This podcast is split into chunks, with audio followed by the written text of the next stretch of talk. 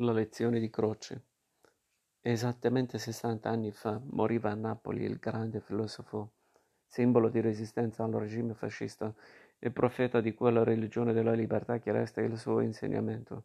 70 anni fa, il 20 novembre 1952, si spegneva nella sua casa di Napoli Benedetto Croce.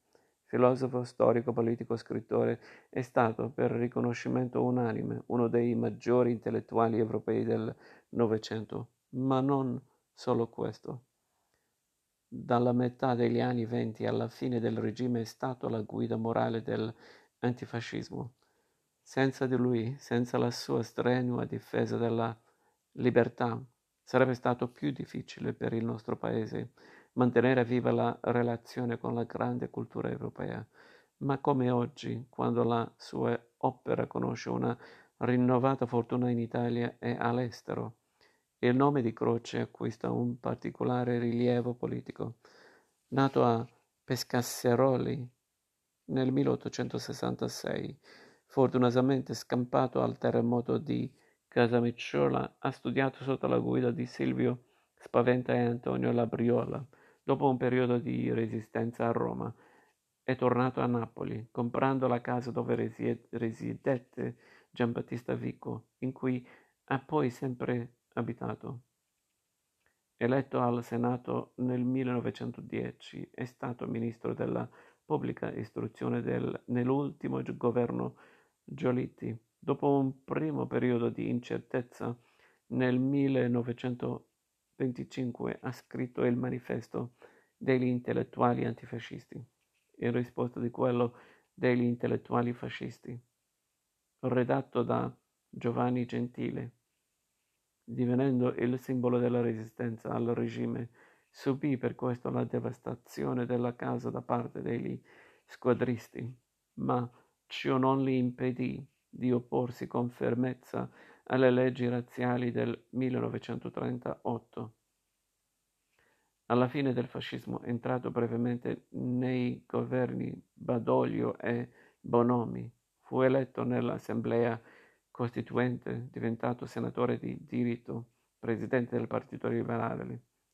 Nel 1946 ha fondato l'Istituto Italiano per gli Studi Storici a Palazzo Filomarino, dove risiede anche la Fondazione Biblioteca Benedetto Croce, una delle più ricche e prestigiose biblioteche private italiane. La sua opera ha avuto una vasta risonanza, rimanendo per decenni un punto di riferimento imprescindibile per la cultura italiana.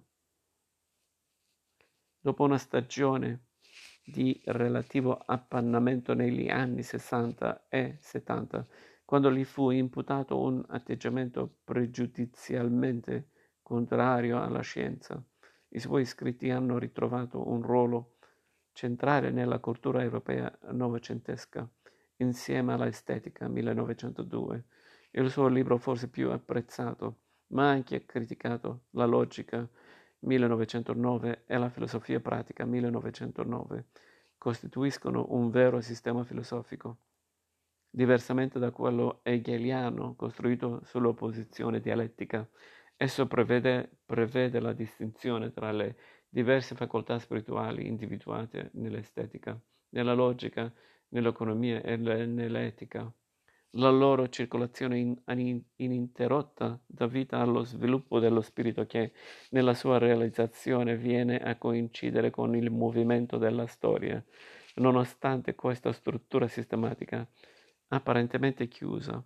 La filosofia di Croce ha una straordinaria ricchezza di contenuti e toni, non solo attraverso il continuo richiamo, richiamo ai grandi autori classici, da Machiavelli a Vico, ma per la particolarissima capacità di, di tradurre la loro lezione in una infinita gamma di idee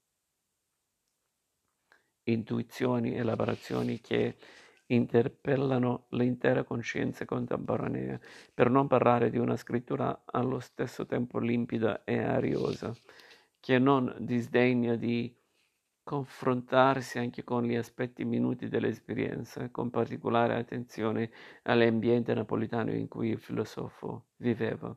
I testi crociani pubblicati da Adelphi, l'ultimo dei quali è la raccolta di frammenti biografici col titolo Soliloquio, splendidamente curato da Giuseppe Galasso e con la prefazione di Piero Craveri hanno fatto conoscere al più largo pubblico un croce scrittore per nulla inferiore al filosofo.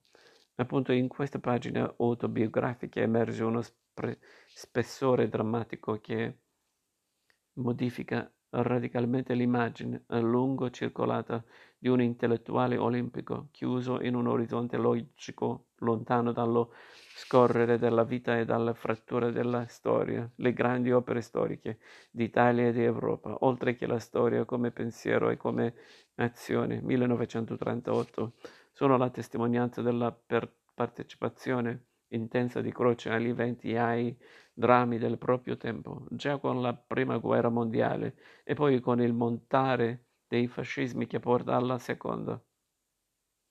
Il quadro ottimistico di una storia orientata dalla ragione si incrina.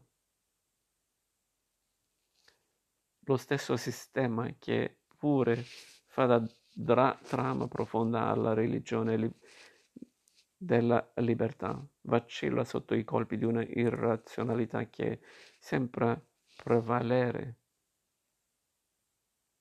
Una nuova consapevolezza, consapevolezza dei traumi storici e dei riflussi etici appanna il nittore cristallo da, della dialettica dei distinti, scavando faglie profonde nella parete del sistema alle forze distruttive attivate dai totalitarismi, totalitarismi nel cuore della storia europea. È possibile resistere solo con un richiamo a raccolta delle forze morali. La libertà non appare più un dato acquisito della storia dallo spirito, ma qualcosa che va di volta in volta riconquistato.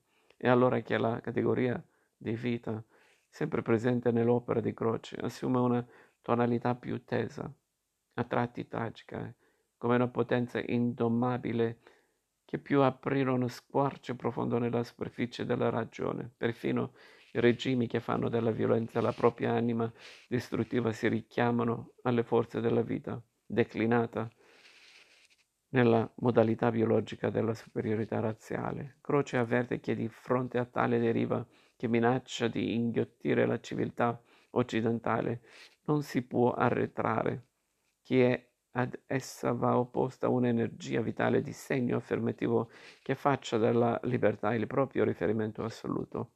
Non perché la vita umana sia infinita, al contrario, perché si riconosce finita, ma proprio per questo irriducibile alla volta di potenza di chi vuole consegnarla al linguaggio della morte torna alla mente l'ultima pagina della filosofia della pratica, riprese in soliloquio. La filosofia, non meno dell'arte, è condizionata dalla vita.